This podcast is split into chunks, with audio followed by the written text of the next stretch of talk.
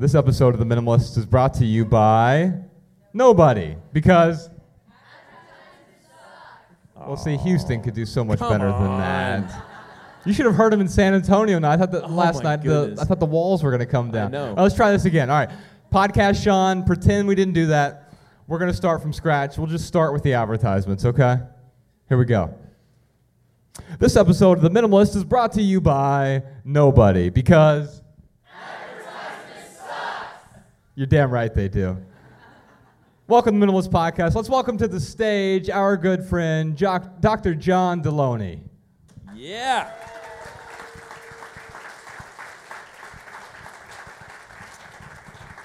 How dare you be more handsome than us?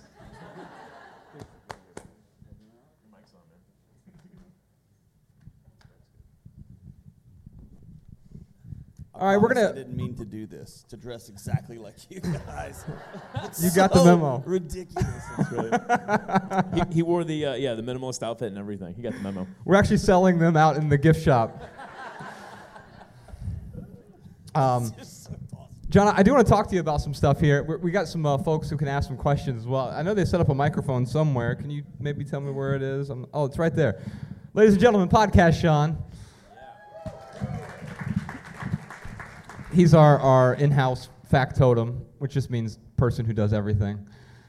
Um, Should we tell him who Deloney is? yeah, we're, uh, we'll we'll get I there. was, just- Oh, all I was all right. walking down the street going to a movie, and they're like, "Hey, man, you want to be on on a on a show?" We're And like, "What are you that doing?" Great. What are you doing in Houston? Yeah.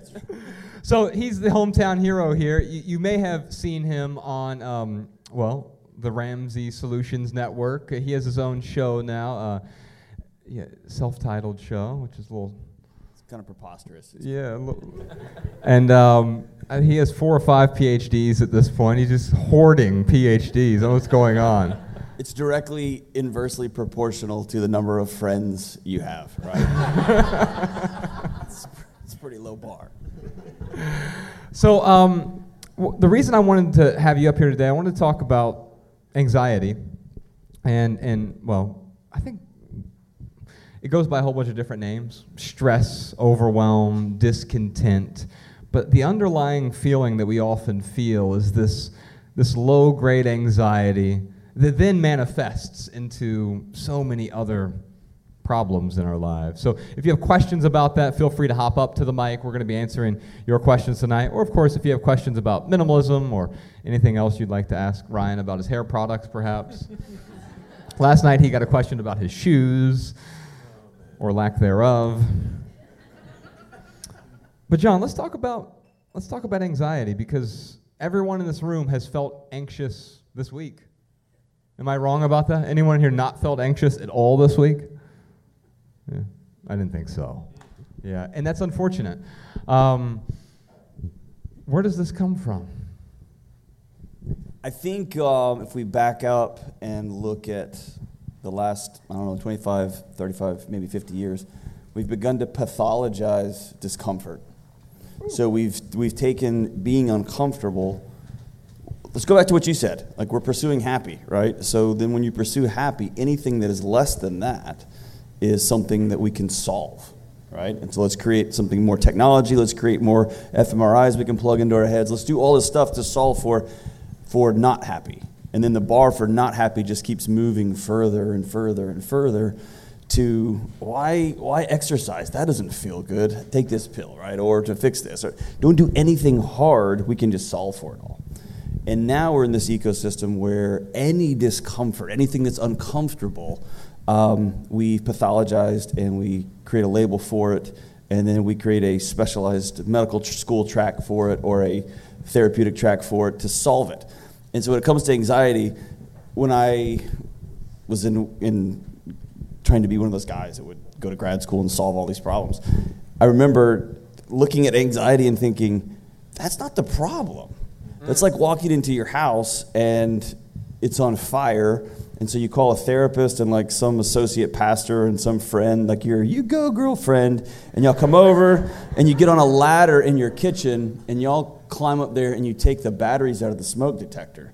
And you're like, ah, solved anxiety. And your house is burning down around you. And we're like, got it. Or you do it by yourself, like uh, Druggy McGee over here used to do, right?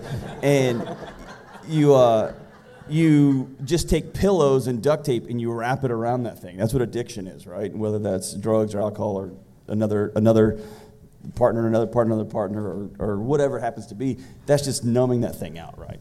And so whenever somebody's anxious, and if you're not anxious right now, what's you go see somebody tomorrow, right? You're not okay, right? Can, can we pause on that though? Because there are certain savants of living who live without anxiety. Now, I don't know if that requires a particular removal from society altogether, like to live a monastic life, which is not what Ryan and I um, want to do. What we're trying to find a way is how to live better within society without having to remove ourselves from it completely. Although it does seem to me that there's a balance there as well. So I think there, well, you'll notice some people who maybe are more hardwired for anxiety. Like I know I get way more anxious than Ryan does. Ryan performs really well under pressure. Uh, not me. I'm like you know studying for the test years in advance. I don't even have a college degree. I don't even know why I'm studying for the damn test, but it's freaking me out. And and so there are certain people though that that um, I don't I don't know if they're, they're able to transcend it or if it's that they have a, just a deeper understanding that hey this is going to be okay. I think that a couple things. One, I look at we segmented all of these discomforts, and some of them are biological, some of them are genetic. And if you know anything about genetics, now we're learning really quickly that genetics change minute by minute, right? They are flipping on and off and on and off all the time. It's not this thing that you're, it's not a blueprint that's going to give you the outcome of your life. And so we've segmented all these things up. If you look at it, anxiety and depression and trauma response, that's all in the same trend line. And so someone like me, yeah, I got a set of blueprints that I spin up a little bit more than somebody else. One of my oldest best friends in the world, Mike, Tom, they tend to just go like this, right? And be like, it's coming, let's do this, right? Whatever the world's going to be. And so my guess would be, I don't know you that well, my guess would be that you could disappear in a crowded room. Is that fair? Uh, Can you get low? Yeah, maybe. I mean, I love being center of attention. I mean, that's why I'm on the stage right now. But, exactly. but so, no, I, yeah, probably. Yeah. So I think I think we have to do two things. One is we call every we only have two words anymore: depression, anxiety. That's it. I stubbed my toe. I'm depressed. I got dumped. I'm depressed. I was married for 25 years and my wife just got hit by a bus. I'm depressed. Like we just all just call that depression. We also watch the news. I'm so anxious. Uh, you're just you're not anxious, right? Or I can't get out of bed. I'm almost catatonic because my heart rate won't go below 170. I've got anxiety, right? So I think it's changing our language. And then two is backing up in this, like we're not our feelings. We're not. And as you talked about that monastic life, if you can put a gap between what you're feeling and you and just look at that gap, and that's what you know those people that just walk through life and like it'll be all right. And if it's not we'll be dead. Either way we're good right? Like if i can have if i can experience this gap between i'm feeling anxious let me be curious about that and not i'm anxiety like we just wear it as a label. You, you know it's interesting? I think the reason why I react to anxiety a little bit differently is because of how I grew up. Like, I grew up with one emergency after another. Like, SWAT team kicking in our door in junior high. My dad was on the SWAT team. Literally, in Houston. I thought, I thought, oh, he really was. Yeah, he really was oh, on. Wow. He, he was a homicide detective oh. here in oh. Houston, SWAT team. He Oh, Sorry man. about your door, brother. If I take him for a beer, like would he tell me some really crazy stories? Not the. you probably start with this one time I was at this guy's house. right. So uh, I mean, I just had one emergency after another. Um, I, I, remember one time, like my like stepfather, like my he, he my mom had locked him out. My brother was standing in front of this window, and he was like kind of crying, and my stepfather's like all mad and kicks the window, and like it's a double pane and just like bursts glass uh, like we thought my brother was like gonna have to go to the emergency room. I mean, it was it was, cra- but like that's just two examples of like I got many more to talk that that I could talk about, but I won't, just for the sake of time. Um, and I'll save my my family the rest of the embarrassment. But it, there's a something though that when anxiety happens, I actually like like now I rise to the occasion. It might has to have to do a little bit with me being ADD as well. Like when I'm in a pressure situation, that's kind of when I, I feel like I can perform the best.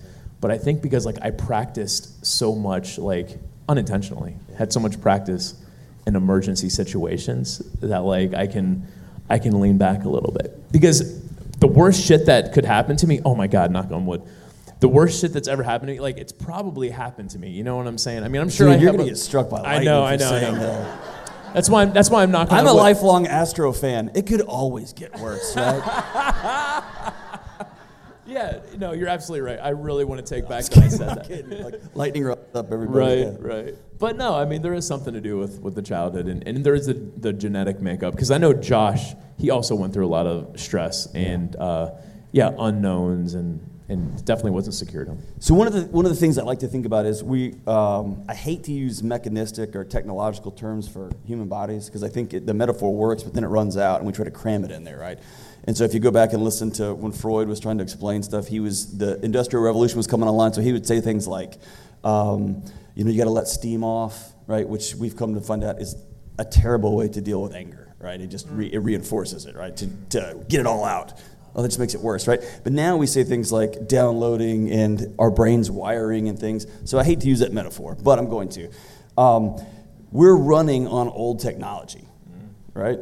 And so our brains still, whether there's a tiger coming at us or a bear or an email or um, you know, I can't find my other sandal. We only have three responses. We can run from it, we can fight it, or we can freeze, right? And so, folks who I've, I, and dude, I'm a card carrying member of the AD, ADHD club, man, it's good. Um, I consider it one of my superpowers, and it's often a response to childhood chaos, right? It's just a way to, to navigate and deal with it. And I also look at, am I running from this? Am I trying to fight it? You know, we all know people who are angry all the time. Or when you're driving and somebody cuts you off and you literally grab the wheel tighter and think, I'm going to give myself a heart attack and die younger. That'll show you in the Kia ahead, right? What? What a dumb thing. What a dumb way to live, right? I'm going to be more angry and kill. The other thing is, is we freeze, right? Which is the ancient, I can't run from the bear. I can't fight this bear. I'm going to let him take me down. Hopefully, he'll just bite off part of my leg and I'll live to see tomorrow, right? And if you think about your feelings and you compress them, the other, what are we doing with that? You're depressing it, right? And so, a lot of folks who dealt with childhood trauma are able to rise above, to rise at, to meet that challenge, and everything just stay. Like if you get down in the hole, it can get gnarly quick, right? That's why I just keep running and running, right? I don't want to do. I'm in counseling now. It is not great, but you got to keep going. All right, you got to keep mining it. Well, so let's talk about these other, the- the language that we use, because we can say things like, he really upset me. But of course, that's never what happens, right? It's always me who upset me. I chose to be upset by, in reaction to what he did. Right, but whatever his his, his behavior was, uh, the way I interpret it, usually based on some expectation that I had pre-established, right? That and so, and even then, it's not that I upset me; it's that the upset rose within me. If I can see that, then we're going down a completely different path. You win if you get there. You win life. If you can feel it coming and think, she just looked at me that way, and I feel like she's about to break up with me, and it's all going to happen right now. If you can hold that gap and not attack, ah, dude, you win. That's that's that's the win of life. So let's talk about instead of just categorizing everything as anxiety, can we talk a bit about um, what, what's maybe a, a more useful way to look at it? How can we form a deeper understanding of, of this thing that we call anxiety? I think backing out and looking in the mirror and saying, at the end of the day, to me, anxiety is about control. And at the end of the day, I can control two things on planet Earth. I think that's what creates so much election anxiety. Is there's so much ramp up to it, and it's like going to the fair, and there's those things of uh, those fish bowls, and there's like the one goldfish in each one when you're a kid, and the hole's like this big, and you throw a ping pong ball in there. Like when we vote nationally, it's super important that we do that, but we get one toss, and then they're like next. You're like, I watched a lot of news for the last two and a half years, and that's like, that's all I can control, right? The, at the end of the day, I can't control whether my two kids, like I can honor them and love them. I can't control how they navigate the world. I love my wife dearly. We, we almost married 20 years. Can't control her. At the end of the day, we can control two things our thoughts and our actions, and that's it, right? And so anything beyond that, that anxiety, that depression, that fear of the past, that fear of the future, it's us trying to grab control. And we often do this unconsciously, right? The fear, the fight, flight response is doing this for us. But man, if you can settle in here and say, you didn't make me mad. I'm choosing to be mad, or my body's responding, because that looked a lot of like the way my dad used to respond when I was mad, or that used to, that reminds me of when I lied when I was a kid. And if you can be in that space, everything around you just is more peaceful, right? I also think that it seems as though many of us are almost seeking out anxiety. You get, hey, you can get addicted to the chemicals that pulse through your veins when you're anxious. So there are many ways that we seek it out. The news is one that you, you you brought up here, but there are so many other ways. I mean, I see it manifest in in road rage or when I have friends who are you know constantly complaining about everything. It's almost as though we are we're looking for the next thing to be upset about. Yeah. And there's a particular certainty that's associated with that. Um, why do we do that? I, think it comes back to control, we talked about. The other big one is um, 10,000 years ago, if you were living on the plains of North America and you opened your eyes one morning and your tribe had left you, you were going to die. Yeah. So we have a built-in mechanism that says you have to be connected with other people. And if you ever work with children, they are co-regulated. I think I think adults are too. We're just not quite there with the research, but we're co-regulated. We know who we are in space. If you're ever around hyperactive children, they bounce off of things. That's how they regulate where they are. One way to really honor a kid with ADHD is to touch their face. To look them in the eye and touch their face. It settles their body down, right? We are so tribal.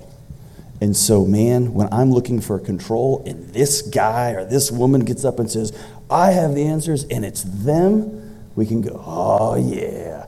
Anywhere on planet Earth, when I ask about the Astros, they go, bunch of cheaters. Then, then, when I visited Houston last year, I was like, hey, dude, what about our Stros? And they're like, no big deal. It's all good, bro. It's cool. We won. The, we won. We won. It's cool. right? That's our, that's our gang. That's our people. You, you're in. We're in. Yeah, we're in, right? And so we do, we're, we are so lean towards anything we can have affiliation to. And we end up over affiliating with things. We buy into stuff. We, this thing you talk about, you end up buying something you don't even want because it's just more. I end up on a tr- team that, like, don't agree with where we're at. Are we all cool? We're, we're, on, we're way out on this island somewhere. That's where we are. Okay, that's where we are. Right? And you just end up there, and your body starts sounding the alarms, right? The control thing really resonates with me because while Ryan m- might be ADD, I am OCD. Yeah, you know me. Uh, yes. uh, and I think you know, both of our, you know, we, we both had chaotic childhoods, and they w- there were different environments, but it was very similar. I mean, in terms of like they were dysfunctional homes, and um, poverty, you know, food stamps, government assistance, but also just a lot of drug and alcohol abuse, and um, e- even physical abuse in the home. What's your ACEs score? Have you ever done that? No, I don't know what that is. It's the adverse childhood experience. It'd be interesting for you to take it. You should take it and text me. Okay. It's just a scale of 1 to 10. It was developed by Nadine Burke Harris. She's in California. Okay. Um, it's remarkable. Okay. I'll check it out because uh, what I found is that controlling things for the longest time was the way that I, I coped because there was so much uncertainty there. And I think that's the reason the, an- the anxiety boils up so quickly in me is something's out of my control. Yeah. And as soon as something's out of my control, well, now I, I need to what? Fix this. Right. You go back to the machine metaphors, right? Not I need to heal this. Not I need to understand this. Now, I've started to develop that understanding that maybe I simply need to understand this. Uh, and we try to fix things, but healing doesn't work that way. Yeah. Ryan broke his back a couple of years ago. He was skiing, broke five vertebrae in his back, walked into the emergency room. Um, That's what $5,000 worth of drugs will get you. Right? I'm just kidding. I'm going to beat that to death, dude. I'm Oh. sorry. If I was on I'm drugs, sorry. I'd have like ran in there. Hello, I broke my back. And because like Ryan's a real type A person, the first thing he asked him was like, "What do I do to heal this?" Like, after the fact, and they're like, "Well, you don't do anything. Like that's the whole point. You have to not do things." And that's often where the healing comes from. We're so caught up in the the doing, especially with the whole minimalism thing. How do I do less? Well, the doing less is about the less, not the doing part, right? Because our lives get rather cluttered with stuff, but then we try to fill it in other ways as well that make us so anxious. Um, obligations, filling the calendar. Well, why? Because it gives me significance. I'm busy. Busy is the worst four letter word in the English language. Because whenever I say I'm busy, I'm really saying my life's out of control. Every, everyone has sort of dictated what my calendar says now. Everyone else's emergency has become my emergency all of a sudden. And that's how we were in the corporate world. And Ryan and I climbed the corporate ladder rather efficiently because we were really good at constantly putting out everyone else's fires. But God, it was not good for my mental health. It wasn't good for my anxiety. It was a, a life, but I didn't really feel like I was, I was living. If I could give one, if, if like one magic, like I don't know, I'm opening my hand. People on the podcast are like, "What's he doing?" Is I it, thought like smoke was going to come yeah, out. Yeah, it's like something. if I was a wizard, right? and, I, and I did had wizard dust. And, a dove. Yeah, yeah, yeah. Or I released eleven doves, right? Um, if it would be for people in relationships to take out the words, "How do I fix this? How do I fix you?" Yes. And instead replace that with, how do I be with you?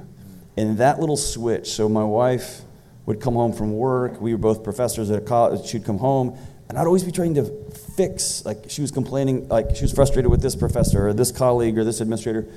And I would go, how do I fix this? And it took me so many years to realize She's real, real smart. She doesn't need me to fix anything. She just needs me to listen. Shut up, you stupid idiot guy, right? I want to fix it. I want to fix it. I want to fix it, right? Or I talk to women all the time on, on my show who call in about their partners, and it's how do I how do I get them to how do I, they need to be doing this, they, and they're trying to fix, right? Like they're a lawnmower, right? And I need my mower to run better. Oh man, you just need to be with people.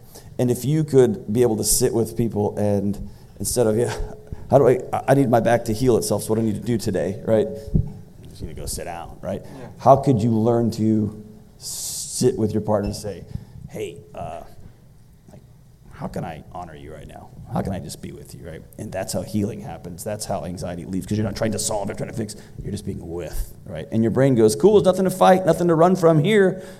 Whew, we're good, right? And then it turns its own alarms off. It's remarkable how it works, right? There's a part in our new book where we talk about, I mean, the book is called Love People, Use Things, and the subtitle is Because the Opposite Never Works. Well, Ryan and I spent a long time using people and loving things. And I think we don't really understand love. We have a, a language problem as part of it, right? So, up in Canada, in the, the Nunavut region, they have the, the Inuit dialect has 53 words to describe snow. We have one word for love, right? I love my wife.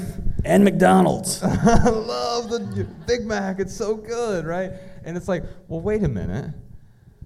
What does one th- one mean is extreme like, and the other is something completely different. And as you talked about sitting with someone, the best way I've been able to understand love is it's seeing someone for who they are without trying to change them or without trying to fix them, right? We are constantly trying to fix the people around us. Well, what does that even mean? Well, that instantly puts me on a pedestal. I know better than you, and therefore I'm going to dictate to you how what things should be. And um, what an ugly place to be. We got uh, we got John here. We might as well ask him some questions while we're here. So if you if anyone wants to line up at this mic, or we can just talk blankly at the mic until someone does. It reminds me of dating in high school, man. you know, we answered all the questions, man. oh, it's good to see you. Yeah. Yeah, I love you too. I'll talk. Go. Oh, I was just saying, you know, there's one thing about anxiety that, you know, there's a label on it that anxiety is bad, and it certainly feels bad, right? And that's probably why we give it that label. But the more and more you know I get anxious, the more I try to look at it as a symptom of like what what is actually going on. Why am I feeling anxious? And that has helped me to, um, yeah, just get to the root of the problem rather than putting a bunch of pillows around the, the smoke alarm. There's a cool way our body does it where, hey, check this out. So um, you won't be able to see this on the. Did you put this on the internets too? Yeah. Yeah, there'll be a video version somewhere. Oh, great. Okay, so if you clench your shoulders, that's your. Think about the body posture there. It's either one of two things. It's this, like you're about to throw a punch, or you're gonna duck. And so then 25 years ago, we all stopped working like this, and we all went like this. And we live all day like this, all right, with our shoulders up. And that sends a signal somewhere in the machine that says, We're under attack, yo, all day, every day. And then we go home and we sit down and we go, We'll solve it. or we get so pissed off, and you know what we do? We thumbs down the crap out of them, right? That's what we do. And we like, we showed you. And our bodies had a process for, oh gosh, there's a bear coming at us and it's gonna kill us, and we're gonna run, and it's either gonna eat us and then we're dead and this problem has solved itself, or we're gonna survive and then our tribe will come together and we'll kill this bear, we'll eat it together. We'll have a celebration that includes dance and singing, and we'll, uh, and then the, our bodies cycle out. And then we wake up the next day and we're good. And it's this idea that our body is a physical thing that's trying to backfill with stories, and it's a bunch of stories that's trying to backfill with physiology, man.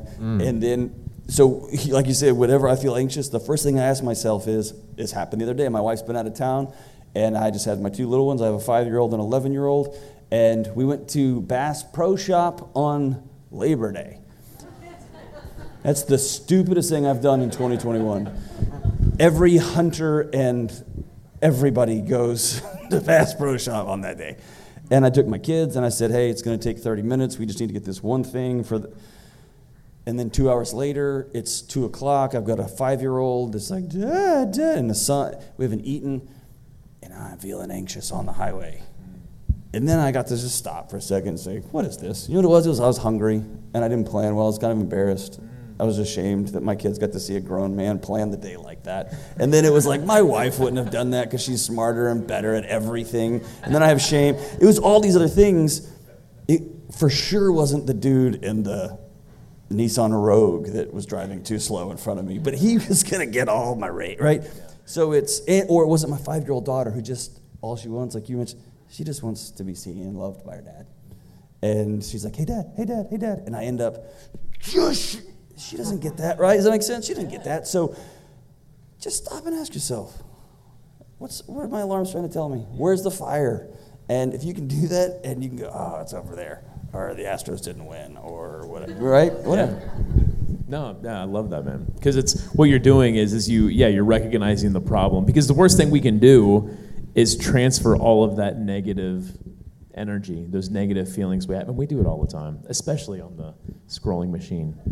And then, and then and then it's funny because then we like we get mad at the scrolling machine, and then we project that out into the real life sometimes. I know we live in fantasy world and we we are angry in the real world. It's so crazy. You didn't like my cat video. Hmm. like you didn't participate in my fantasy world that I imposed on you, so I'm gonna not like you in the real world, sucker. How do you like them apples? It's sort of weird. War. It's our brains are designed to gather apples. That's what we're working with, right? It's like we plug the what is it, like the Tandy 2000 or 1000, those old computers. I don't know. It's like the original Apple is trying to run a spaceship right now. That's right. Uh, well, while I've got you here, I'd love to talk to you about shame as well, because I think quite often in, in, in the new book we talk a lot about some of the things that we've been ashamed to admit until recently, and we've had to come to terms with it. But shame, not only does it do we carry it with us, but it often compels some pretty dumb behaviors in our lives, ways that we try to sort of circumvent the shame, hide the shame, uh, deny the shame, deny past events, deny pre- the present, do other things that we're going to be ashamed of in order to hide the shame. So, can we talk a bit about about shame and, and, and where it comes from and, and how do we better understand it? Well, I, you, you can't talk about shame without uh, this is the home of Dr. Brown, right? And so I mean, it's, everything I would say would be in service to anything. uh, Her remark, Brene Brown, who, who's a professor at U of H. Um, the way I explain shame is let's say I violate one of my core values. I violate a value. And suddenly from the sky drops a brick, and I've got to hold it. That's guilt. I screwed up. I texted that guy, and I'm married to somebody else. I um, yelled at my kid. I fudged numbers at work a little bit. Like it, like it violated a core value. That's guilt, and I think that's good. I think it's appropriate. We need to have that accountability with our own values. Shame is when I take that brick and I put it in my backpack and I say, This is who I am. Not, I screwed up here. I lied. It is, I'm a liar, and I'm going to wear that. And if you study trauma over time, you learn that trauma is both acute, it happens at, at one time, but it's also cumulative. It adds up on you, right? So it can be a bunch of little pebbles that add up over time that you keep putting in your backpack, keep putting in your backpack. And it's benign. Some of it's little, like when you're 11 years old and you walk down the stairs and your mom looks at you and says, Oh, honey, um, that shirt makes you look pudgy and you want to you want the boys to like you right? And boys don't like pudgy girls. You want to be a pretty girl right? And you're 11 and you're like yeah. Or dad says you know we don't we don't strike out in this family. You hit the ball. You don't stand up at the stupid plate and put that bat on your shoulder. We swing the bat in this family. That's what the kind of guys we are right? And so you're like yes sir yes sir yes sir. I just want i just i want to be loved. I want to be loved. I want to be loved. And i'm putting those in there and over time you become 35 and 40 and that backpack is just so heavy right? Unbearable. that's shame. And i don't want anyone to know what's in that. Mm. And earlier to what you said about relationships all we ever want to know is do you really know me? Really? And do you still love me? Right? So in this room i've got some buddies who have been with me mike and tom and tom and patty since i was a child right? I was like 12 maybe they know me. They know me when I used to be like a crazy liar. I was nuts. I, used, I, was ins- I was nuts. I was insane, right? And we've had kids together. We've grieved together. We've had gone to weddings together.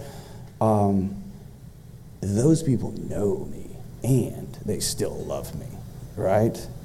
And that is my whole body just saying that. It, I just do that. I turn into this guy. I'm just like, oh, just chilling, right? It, everything works out good, right? So it's that's that is how I describe shame. And if I can let people into my backpack and let them see what's in there, then we are free, right? If I can take those bricks out and set them down and say I'm not carrying that anymore, That's right? beautiful. That's freedom. Do I see a question over here? I do. Howdy. I do. Step on up. What's your name? My name is Michelle Briggs. Hey, Michelle. So Michelle, good where are you from and how much money do you make? Just kidding. That's a Dave Ramsey So, joke. uh, well, My First- boss is Dave Ramsey, if you know. So yeah, where, Right. where are you from? How much money you make? First kiss? Was it weird? Go. got it. So, uh, first and foremost, I want to acknowledge you, gentlemen, for who you are for us in this world. So, thank you for what you're doing. Thank you so much. Um, truly, Michelle, that is why we do it. Honestly, like if it was just you who said that, Yeah. I would be like, wow, like M- we're really affecting Michelle's life. But that is that's why Josh and I keep doing this. So thank you so much for that. uh, no, no worries. Um, and that's why I'm here tonight because I truly believe that is who you are. So, for me, I think I'm a closet minimalist. And, uh, and it's kind of funny because I've done the 30, you know, the 30 day challenge. I've done those things. I've had the conversations, and it's so much more than just removing things. H- Hence the conversation and the gentleman that we have this evening. What do you do with those people? I say those, excuse me, the individuals in your life that you want to share this with. Where do you start them? That doesn't, because I love the conversation of discovering and having the moment that you can look inside yourself and say, Who am I being? Right. Why am I acting this way? Can I, let's take a step back and see who am I right now? Can I ask you a question? Sure. Why do you feel compelled to, to uh, convince them that minimalism is useful? It's not convincing, it's sharing an opportunity to live a different way. Okay. And a different mindset, set, not a different mindset, but a different point of view. What, what compels you to do that? Uh, because I think there's the simplicity behind it, and it's Yeah. the, the it's the emptying it's emptying the noise in your brain. It's like just stop for a second and quit. That is, I don't know, maybe trying to support them and not being so anxious and not being Sure. so crazy and stressed. It's like stop and like where do you start that conversation with them and not be a therapist? Can I? So one of the uh, I mean, one of the most like- common questions I get.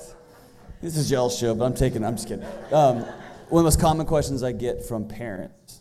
No, let me back. up. I'll say this.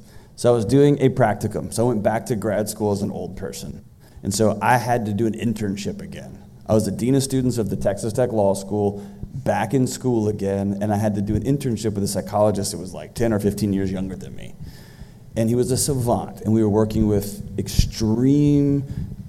Uh, you couldn't even wrap your head around uh, abused children.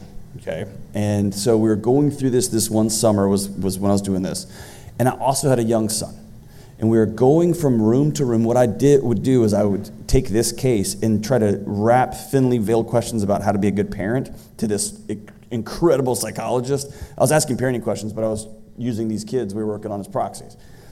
Um, I'm a real classy guy, by the way. So we're going from room to room. I'll never forget this. And we were talking to a young kid. He had, was teaching us how to cook meth. He was maybe four. He was so that we just he was just teaching us how to roll joint. I mean, it was this whole thing. And he was saying some really negative things about women. And as we were leaving, I was asking a question. How do you teach a young boy? What do you say to a young kid to help him respect women when he's older? And he, he smiled at me I'll, this day. He looked at me and he said, You don't tell kids anything. They don't listen to you, they watch you. If you want, and he said, he clowned me, he said, If you want your son to respect women, treat your wife right. And he just walked into the next room. and so, what I would tell you is, as a guy who goes to church, there's nothing, no one has ever been like, you know what I should do? I should try the church thing out because I just lost your argument. That's never happened ever. ever. And so, my, I, you guys do this a lot. I would tell you if you want to teach people about the simplicity and peace, being able to go to bed with no medication and get up with no chemicals, be able to walk through life a little bit lighter, you live that. And I promise people will come to you like a moth to a flame and say, I want that. What is that? And then you can be like, oh, these two guys are so great. And then you can get there, right? No, well, you, you know what's interesting is that is how I stumbled across minimalism. So Josh, I started noticing like how happy he was, how much freer he was. I'll never forget like uh, when we were in the corporate world. You know, we're working 60, 70, sometimes 80 hours a week, and uh, he he told me this story about how our boss called him, and it was like I don't know six o'clock on Christmas Eve. And he kept calling and calling. And Josh is telling me a story. He's like, "Yeah, he keeps calling me and calling me and calling me." And finally, I answer up, and I'm like, "Hey, man, can I help you?" And he's like, "Yeah, I need to know. I need to know where your where your numbers are at. How are the how are your retail stores doing right now?" And he was like, "Hey, man, I don't I don't know." And he was like, "What do you mean you don't know?" He's like, uh, "You know, you- you're the regional manager. Blah blah blah blah blah." And and Josh, he just is like, "Hey, I think what you're asking right now is an unreasonable expectation." And, and oh, by the way, um, I'm not going to answer your calls past 6 p.m. anymore. And, and, and if I'll get to you, you know, around 8 in the morning. Like, he started setting these boundaries. And that is when I noticed, I'm like, what the hell is going on with Josh? Like, something has changed in him. And that's when I sat him down and I asked him, I'm like, dude, why the hell are you so happy? And that's when he told me about this thing called minimalism. And as I went through my process of, of simplifying and the packing party, has anyone not heard of the packing party story? Okay, awesome. So uh, don't have to spend 10 minutes telling that story. Amazing. So I, I went through that packing party story, and I thought to myself, I'm like, oh wow, like th- th- there might be some people who find value in this story, who find value in our story. So that's when Josh and I did what any two 30 year old dudes would do. We started a blog. And uh, what happens is that when you add value to someone's life, they want to they want to share you know your message, your story with other people, and that is how Josh and I have come the way we are. And that's where you're at right now. You're like you're finding value in it, and you want to share this message with your friends and family. And I totally agree with what Deloney is saying here. Is is yes, live it, and people will come to you. And you don't go to them and say, "Well, hey, you got to go ahead. What's up?" No, no, but you have to. Like what I said, I'm like a closet minimalist. You are a closet minimalist. Come out of the closet. Come out of Missy, the in front closet. of everybody. This is your coming out party. You just came out. You just came out in front of like hundred people. No one knows me here. No one knows me here. And Yeah. the way, the way you said it was, like, you said it. I've got an opportunity for them. I, was, I, I, if in another context, I would have thought you had like Amway or Tupperware in your trunk, right? Do you have any instead of a Amway? way So of it's- being? I just all I want to know is like, all right, tell me a podcast, give me a few numbers, and I'm gonna go look, listen, look, get on there, listen to these podcasts, and you know, call me what you think. So, but, but that, that's actually a really good recommendation for someone who is stressed out. And there's some because I wouldn't go to someone and be like, oh, you need to check out The Minimalists. Because, like I said in that talk earlier, like the word minimalism is so extreme to some people that they just automatically shy away from it. So, I would pick one of the other isms. And I would just, I, I would recommend to them something that has added value to your life, whether it's a, a blog post that Leo Babauta wrote or whether it's a, a podcast that that Josh and I wrote, whatever it is, like you can share something, or maybe it's you know the minimalism documentary, whatever it is. When you see someone stressed out and they're maybe looking to you for an answer, then you can recommend you know just a tiny little like, hey, I watched this document. I I, I feel I used to feel how you feel right now, and I you know I checked out this this one article and it really helped me put things into a different perspective. It might help you put things into a different perspective, but for the love of God, don't call yourself the minimalist because you find out real quickly who your friends are. I'll tell you that. Hey, and can I just say, I just we just met just like a minute ago. Yeah. Thank you for trying to put joy into the world. We need more of that. What Amen. a great heart. I'm grateful for you. Thank you. Yeah. It's We awesome. appreciate Thanks, you. Michelle. Thank you. Howdy. What's your name? Hi, I'm Ashley. Hey, Ashley. You can move that down a little bit so we can hear you. What's on your mind? just to say, it's nice to see y'all's face instead of just hearing y'all's voices through my AirPods. I've, um, I've been told that I'm the voice in some people's head, but No, I know I'm the voice of my own. Didn't you literally like you were walking past someone who was like listening to the podcast and you could hear that like when you was, were at the gym or this was how, that's how we got Jennette McCurdy on the podcast. oh, that's right. Yeah. So Jennette McCurdy, anyone in here under 30? Um, she's the most famous person I know, but you have to be of a certain demographic. Anyway, I was at the movie theater and she wa- she was like, there was this car driving by, and I'm like, that sounds just like Ryan. I'm like, oh my god, that is Ryan, but he's not in the car. And then Jennette McCurdy rolls down the window. I have no idea who Jennette McCurdy is. I'm a 40 year old dude. And, and, and she's like, hey, minimalist, I'm listening to your podcast. I'm like, awesome. And then she tweets us later, really enjoyed the podcast. Great running into you today. And I look and it's like, who's this person with 10 million followers I run into? My new best friend. no, but then she she had this just this amazing story of childhood dysfunction. A child actor, and and um, man, it was uh, understanding from a very young age. Talk about trauma when you when your mother is like trying to get you to go on a diet when you're 10 years old. You you start to learn uh, a lot about um, dysfunction. yeah. Where your value supposedly is, right? Yeah, and talk about shame. Yeah. Anyway, I'm sorry, Ashley, right? yeah. Howdy. Um, so my question has nothing to do with minimalism, but whenever I travel uh, to a place I've never been to before, I have this paranoia of the worst thing happening, and I'm anxious the whole time. I was wondering, since you guys travel for your tours, do y'all ever get paranoid or nervous to places you've never been before? If so, how do you calm your nerves? Especially like driving in Houston. People say LA is crazy to drive in. Holy moly. Get your haches up, man. So I gotta tell you, Houston. Oh, it's the best. It's the best. was- what oh do we want to do here? Put a highway. Yeah. This is the only place where Ryan and I were walking downtown. Um, this is 2013. We were on tour here. We went to Rockets game. It was awesome. Um, James Harden was still here then. Um, may he rest in peace. Too soon? Never too soon. Um, anyway, um, we, I, we were getting right across the street. Where we hit the, the, the button. We were downtown. We're just waiting to cross the street, and then all of a sudden the walk symbol comes up. So all right, we start walking across the street. This big old F three fifty comes through, honking the horn. Eh, eh. Guy rolls down the window. Get out of the way! Never been honked at with the right of way. What, so my wife this is I. my first experience in Houston. yeah. Oh man, so so when my wife and I were, uh, we took an Uber over here. We took an Uber. Houston. Dude, we, we took an Uber over here. We were talking to the Uber driver about how crazy it was. And she said she moved here and within the first week. She's driving down the highway. She's going like 80 miles an hour. This guy comes up behind her. He's flashing, honking his horn, flashing, honking his horn. She's like, "What? You know, I'm going 80. What's going?" So she finally moves over, but then he moves behind her. And Because then now we're in a fight, yo. Yeah. yeah. She's like, she's like, uh oh. She moves over again. He gets behind her, flashing, honking. So she just like kind of ignores him, pulls to the side of her. Within a week of moving here, pulls a gun out, and like flashes it at her and her kids. She better recognize, yo. Just saying, man. She, she in Houston now. So this is our pro gun. This is our pro gun speech right now.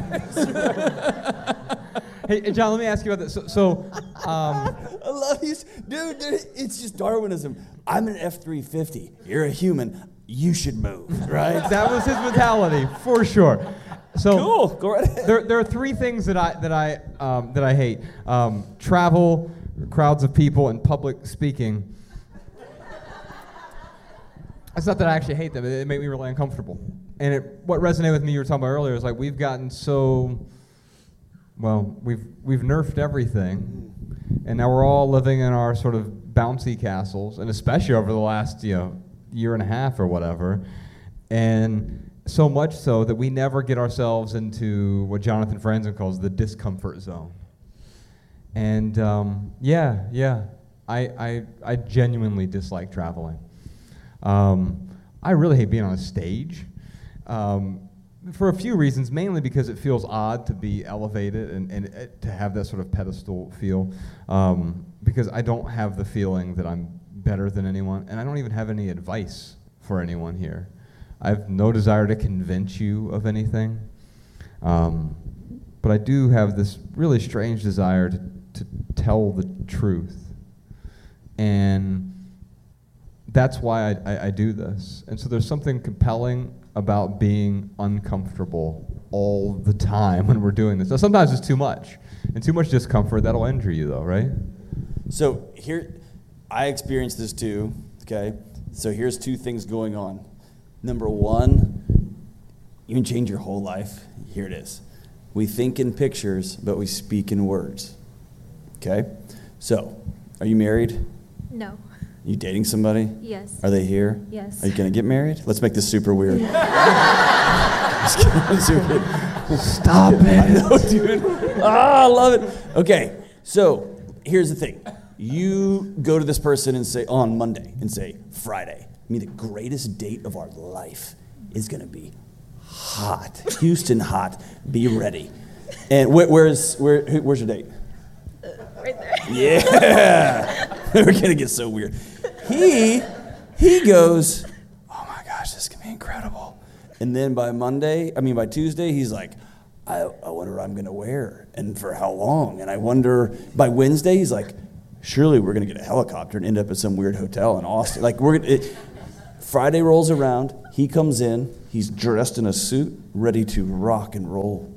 And you come out wearing gym shorts and a t shirt. And you're like, what are you doing? You're dressed like an idiot. And he says, You said, and I quote, hottest date ever. And you're like, For sure. Papacitas has tacos for nine for a dollar tonight. We're gonna eat 18, and I'm gonna have rocket gas. We're gonna be in bed by nine, and it's gonna be awesome.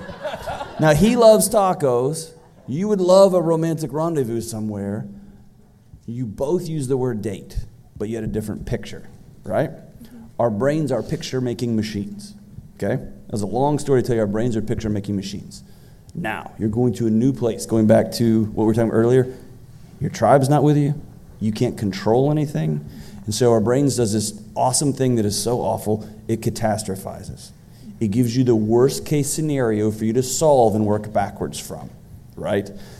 I've talked to students, we're in the sixth extinction. We are going to be trading coffee and bullets for meat and water, and we sell everything and put it into Bitcoin. And if that doesn't work, we should buy silver and copper teeth. What are you talking? Whatever, right?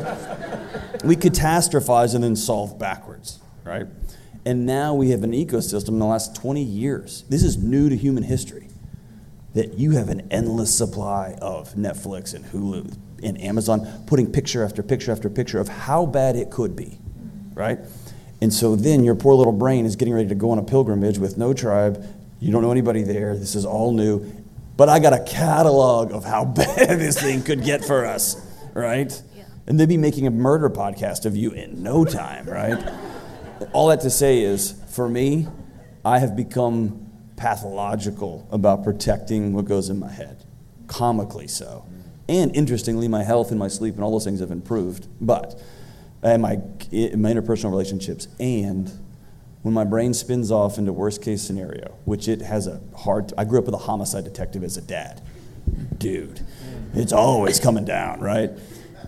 I will literally say, nope, not doing that. I've begun to talk myself into a gap there. I just won't go there anymore. The third and final thing is occasionally, I, when it's spinning bad, I will write down my thoughts and I will mine them for evidence, right? Is this true? Nope. Is there a possibility that now that I'm in San Antonio, that someone could snatch me off the street and duct tape me in the back of a trunk and then bury the car under the Alamo next to Pee Wee Herman's bike? All this stuff, right? could this happen? You would go, it could, probably not going to happen. Does that make sense? And then your Yeah. brain eventually goes, oh, she's back in control. Whoop, we're off. Alarm's off. Does that make sense? Yeah. But it's being intentional about it. I just realized I'm like, I'm a very like positive pessimist because I because of my upbringing, That's upbringing. me, dude. Yeah, We're all gonna die. but we'll have fun when we're on the way, right? Oh man, which I'm not. I'm not recommending this for anyone. It's just like uh, this is just my uh, insight. Is from here listening to you talk. Like I, because of my childhood, always expect the worst. Always. Always, but I but I plan for the best. If that makes any sense. And I and I and I and I stay positive through it, even expecting the worst of it. Um, I'll, I'll tell you one thing that I do. Like literally right before we came out that door right there, I was back there doing uh, like a Tai Chi breath, which is you breathe in three. I gotta let me tell you the story about how I, I was telling fart breath. jokes in the back, but go ahead. Tai Chi. Right, right. So I, I was, uh, we were in, we were in Missoula, Montana. We had just got done recording a podcast in our studio there. I'm walking home. There's this homeless guy, and he's like asking for money, and I would just happened to be going to lunch. And uh, he, he was like, "Hey, can I get some money?" I'm like, "No." I was like, "Are you hungry? Like, if so, I'll, you can come have lunch with me." He was like, "Yeah, I'll take you up on that." So we go to we go to Qdoba, and we're sitting there, and um, he's like still trying to get money out of me as we're like talking, which is fine. I mean, you know, I used to be a sales guy. I get it. Um, so, so he's like, hey man, you know, he's like, you have given me something here. I want to give you something. And he taught me this Tai Chi breath, and it's real simple. Like you basically like get all the air out of your lungs, and then you breathe in like through your stomach as much as you can until you can't anymore. And then you've got like your upper lungs, and then like you pull all the air in through your chest, and then out through your chest, out through your stomach until all the air is out. And literally, like Jordan is back there filming us, and he's like, Ryan, can you please stop acting like you're going into labor, like and just get there. But but I mean that's like a functional thing that I have learned that instantly like changes my state and like helps me to like process that anxiety. But I do want to say that all the feelings you have are totally normal. I mean all, we all have them. It's it's really about how you process them and how you yeah de- uh, deal with them when they arise for sure. Actually, I, I, I just keep worrying. It really helps me. I mean, every because if I worry about something, it, it tends to never happen. Amos Tversky, a famous psychologist, said pessimism is so stupid because if it actually comes true, you've experienced it twice. That's so beautiful. you might as well double down on the greatest possible outcome. And if you get hit by a bus, ah, that sucks, right? But I thought that that F-350 was going to stop and let me have the right of way, and it didn't. They're giving me the light back there, so maybe we, Ryan, it's time for something important. All right, uh, it is time for the lightning round where we answer your text messages. Usually, but now so we have everyone in people line has to text us. You can't come up to the microphone. no, uh, this is where we normally answer your text messages. Uh, you can text all your comments and questions to area code 937-202-4654. But tonight we've got live questions, and this is where uh, yeah we do the lightning round. Josh, what is the lightning round? So what we try to do, Dr. Deloney. I'm feeling like a chump because I just put a lightning round on my show, man. Uh, I'm gonna have to well, take it off. hey, man. Call it the Thunder Round or Yeah, something man. like that. Hey, That's cool, but go genius Flattery. breeds. ahead. What is what is People the, say what's a lightning round? So our lightning rounds, where we do our best to answer questions with a sh- short, shareable, less than 140 character response. Podcast Shawn, who's back there hiding in the shadows somewhere, he takes these. We call them minimal maxims. They're these little tweetable, pithy answers, he puts them in our show notes so people can copy and share our pithy answers on social media. But tonight we also have something special for you. If you want to take your phones out, you can actually text the number that he gave you. Don't worry, I'll give it to you again. And the only way, uh, tonight we're going to give you a recording of the event before anyone else will get it. So if you want a, a recording of this event, video, audio, all that, as soon as we get back to LA, we'll send it to you. But also, if you text us, this it's a bad decision on our part, but Ryan and I, these texts literally go to both of our phones. Um, we don't respond to everyone, but we do respond to quite a few people.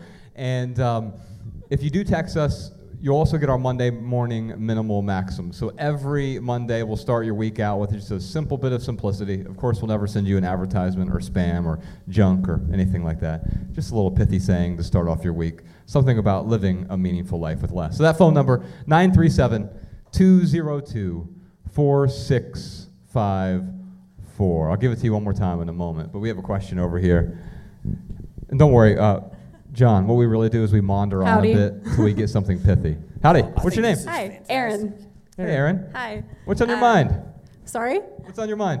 Well, first, thanks for the Tai Chi breath uh, practice. I, I needed it in line, so I. Did you really use it in line? yeah, no. I'm Oh, That's that's, awesome. awesome. Yeah. Um, we can have makes me everyone do it. And we'll turn it into a super spreader event. Yeah, right. it's funny though, because the Tai Chi, it's like I get 10% less anxious, which is, yeah, which is something. Well, All right. I'm in grad school, so I need that. um, but speaking about grad school, so I go to uh, Texas A&M, which is just up the road. Woo, thank you. Aggies, yeah, represent. Um, so anywho, oh, okay, Tech, I But see go you. ahead. It's fine, it's fine. Um, so being a busy grad student, trying to do this whole grad thingy, um, I don't get to go home a whole lot, but when I do, my parents, God bless them, they always seem to have a big, really helpful mountain of stuff waiting for me to, you know, help me get through this whole college thing. And I've told them before, you know, I, I really appreciate what y'all are doing. Like it's it's really good, you know. It, I appreciate it, but could you could you not? And they don't really seem to understand that I'm not trying to hurt their feelings. I just it just kind of weighs on me more. Why do you think they're doing it? I maybe trying to have some sort of presence in College Station when they're not there physically, mm. and they want to just, I don't know, still take up space in my house. I don't know, I, I probably have a more charitable explanation. little one bedroom. Um, here- here's the thing: I- we can't. It's impossible for for us to know someone's actual intention. But I, I suspect. So it's both of your parents that are doing this. well, they're divorced, so it's four of them because they both remarried. Oh, so even better. Great. Um, yeah, And and do all four of them love you? three of them at least. Yeah. That's a C. That's a C. 75%. Well done. So, so here, here's the thing. Um, we've been sold this insidious meme in our culture that gift giving is my love language. That's like saying pig Latin is a romance language. And yet, um, Uh-oh, he's standing up. we, we, we've been told this so often that we begin to believe it, right? There's no such thing as gift giving as a love language. But what are they trying to do by giving you this stuff? They're trying to add value to your life. They really hope to add value to, their li- to your life. And the reason they're not adding value to your life is there's a disconnect. They don't understand. They might even understand intellectually because you've said a few things, but they don't understand it in their viscera in their heart. They don't understand what adds value to your life. And if you can help them understand that, what are you saying yes to? You don't even have to say no to those other things. Because whenever I give a gift to someone, I give it to them because I want to contribute to them in some way. And if I don't know how to contribute with them, if I don't know that language, then it's going to be hard for me. I'm going to be guessing. And right now, that's what they're doing. They're guessing because they love you, they care about you, and they want to add value to your life. And so, if you can help them understand how to better add value to your life, show them what to say yes to instead of having to say no, no, no to this excess stuff. There's something pithy in that you can tweet. Hey, how can anyone know how to love you if you don't tell them? Woo! Was that pithy? Yeah, you could tweet that podcast, Shawn. I stole that from some Instagram that somebody wrote it on like a paper bag, but it's mine now. Like, yeah, I, I love that. They're great. loving you with the only language they know how. And sometimes we say, stop loving me this way. We don't tell somebody else how to love us in the right way.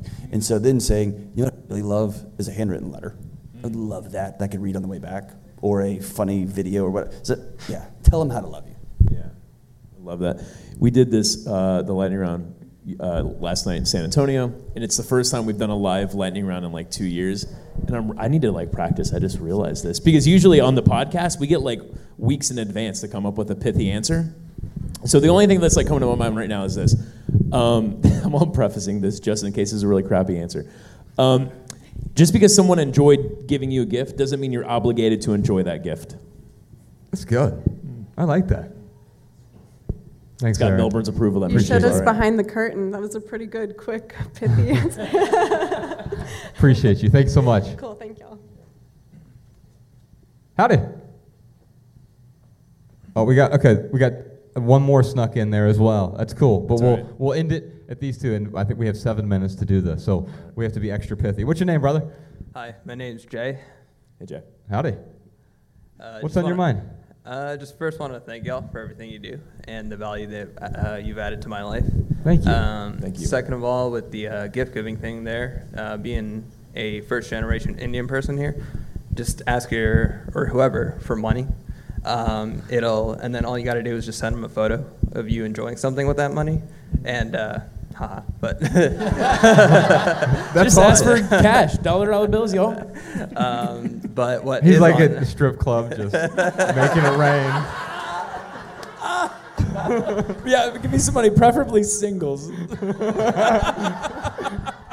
if that's how you enjoy your money, Josh, you go for it. but, uh, That's how my 25 year old self enjoyed it. Anyway, but what's on my mind is uh, I came across this idea of ants, automatic negative thoughts. Um, I prefer to call them rats, random annoying thoughts, uh, because what I find in my life is sometimes I'm just thinking about something stupid from the past that I know doesn't exist, or something in the future that I know doesn't exist. And I found this great bit of advice that you kind of want to be aware of it, um, and then allow it to be a trigger for some something positive in your life. Uh, where I find myself getting stuck is I'm aware of it, and I think, why are you here right now? I can waste my time better than engaging with you, but um, not so much getting to that next step of turning it into something positive. So I was just wondering if y'all have any tips with that. Hmm. I, if you to ask me, and so I'm just going to assume you just did. So I'm going to tell you what I think the the most revolutionary psychological discovery of the last hundred years is. This is from Martin Seligman. Optimism is a choice. It's a learned behavior. It's a decision. And what we often do, I'm like you, I am, I am crippled by automatic negative thoughts. I love that acronym, that's great. Um, they pop into my head as a defense mechanism against everything coming my way.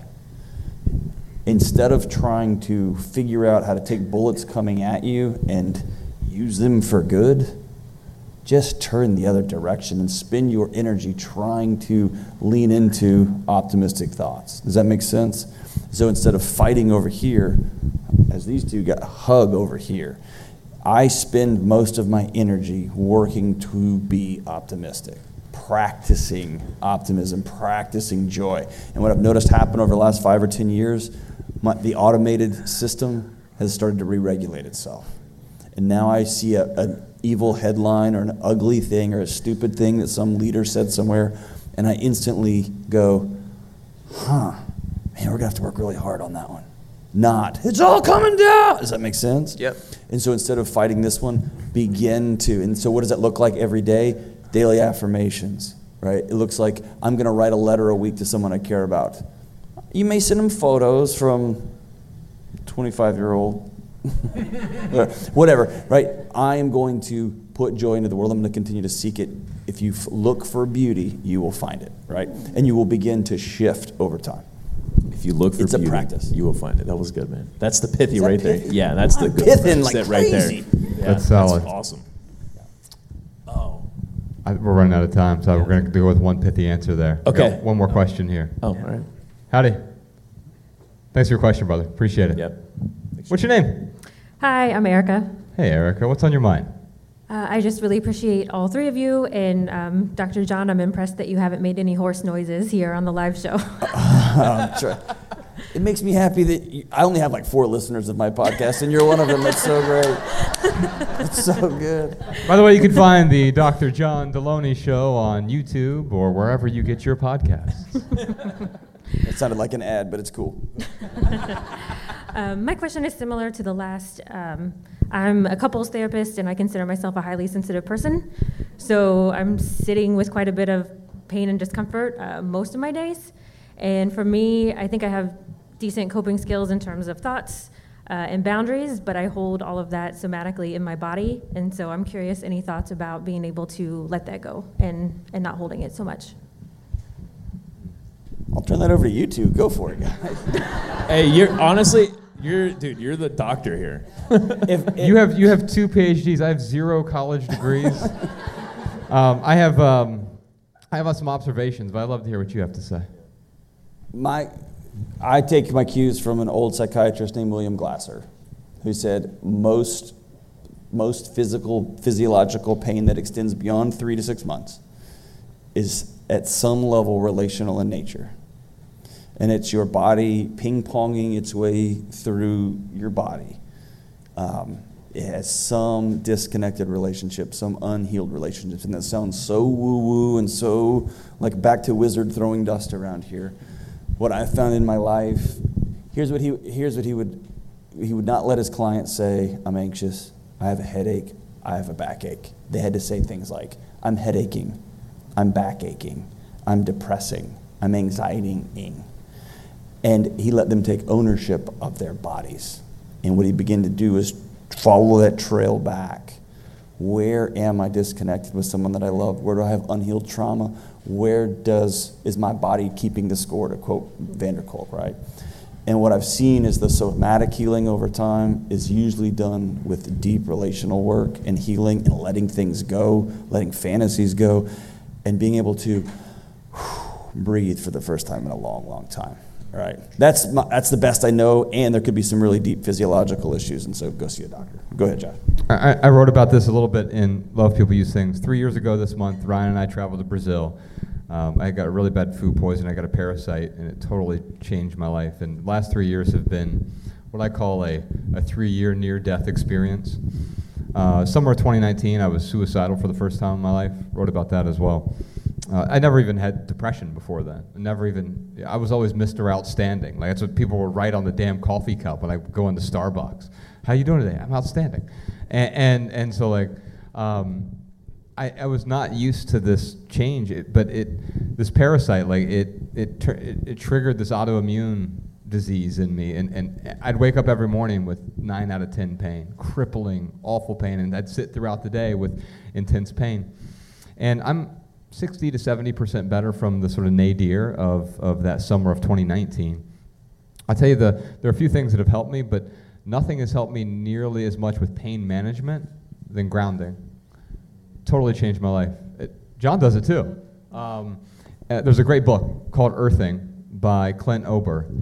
And um, It's a masterpiece. It's good. yeah, I, I never, I never, um, I always was allergic to it. Like these freaking hippies walking barefoot, and I travel with a grounding mat on my bed now. I, I we're at a you know, cheap hotel, and I, I bring it out, I put it on the bed, and and uh, plug it into the wall. Make sure it's a grounded outlet because it's a clo- we can't sleep on the ground. Well, I guess we could, but I'm not going to.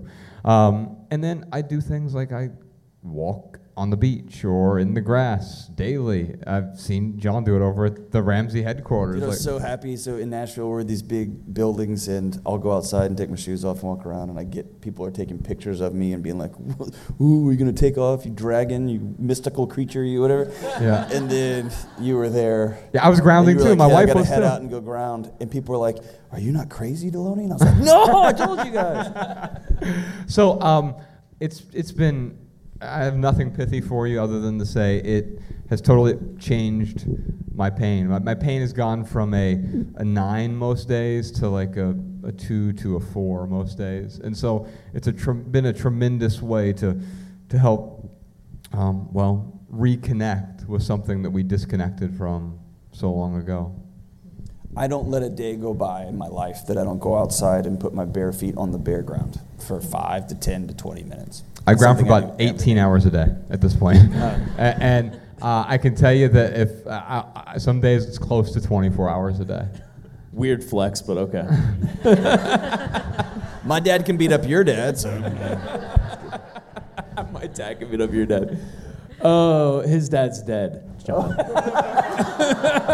Real mature. Well, I know one thing for sure my dad could beat up my mom.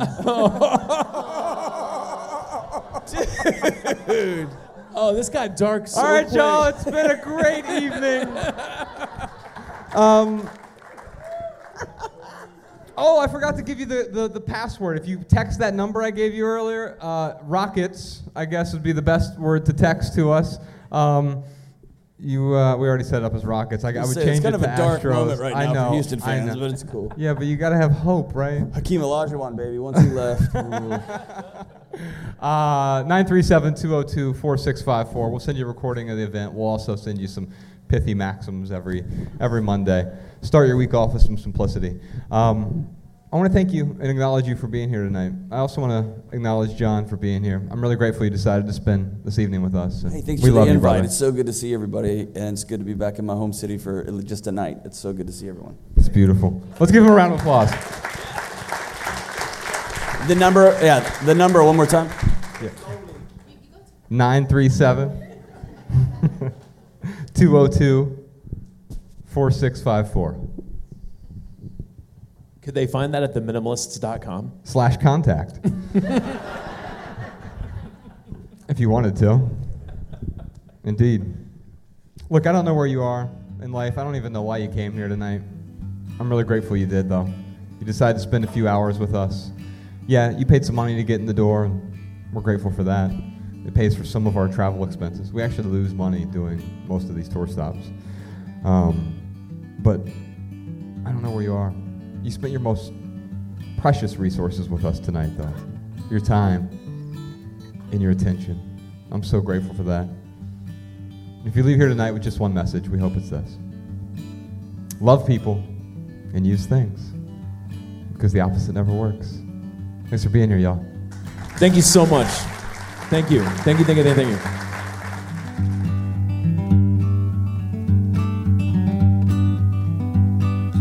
Every little thing you think that you need. Every little thing you think that you need. Every little thing that's just feeding your greed. Oh, I bet that you'd be fine without it.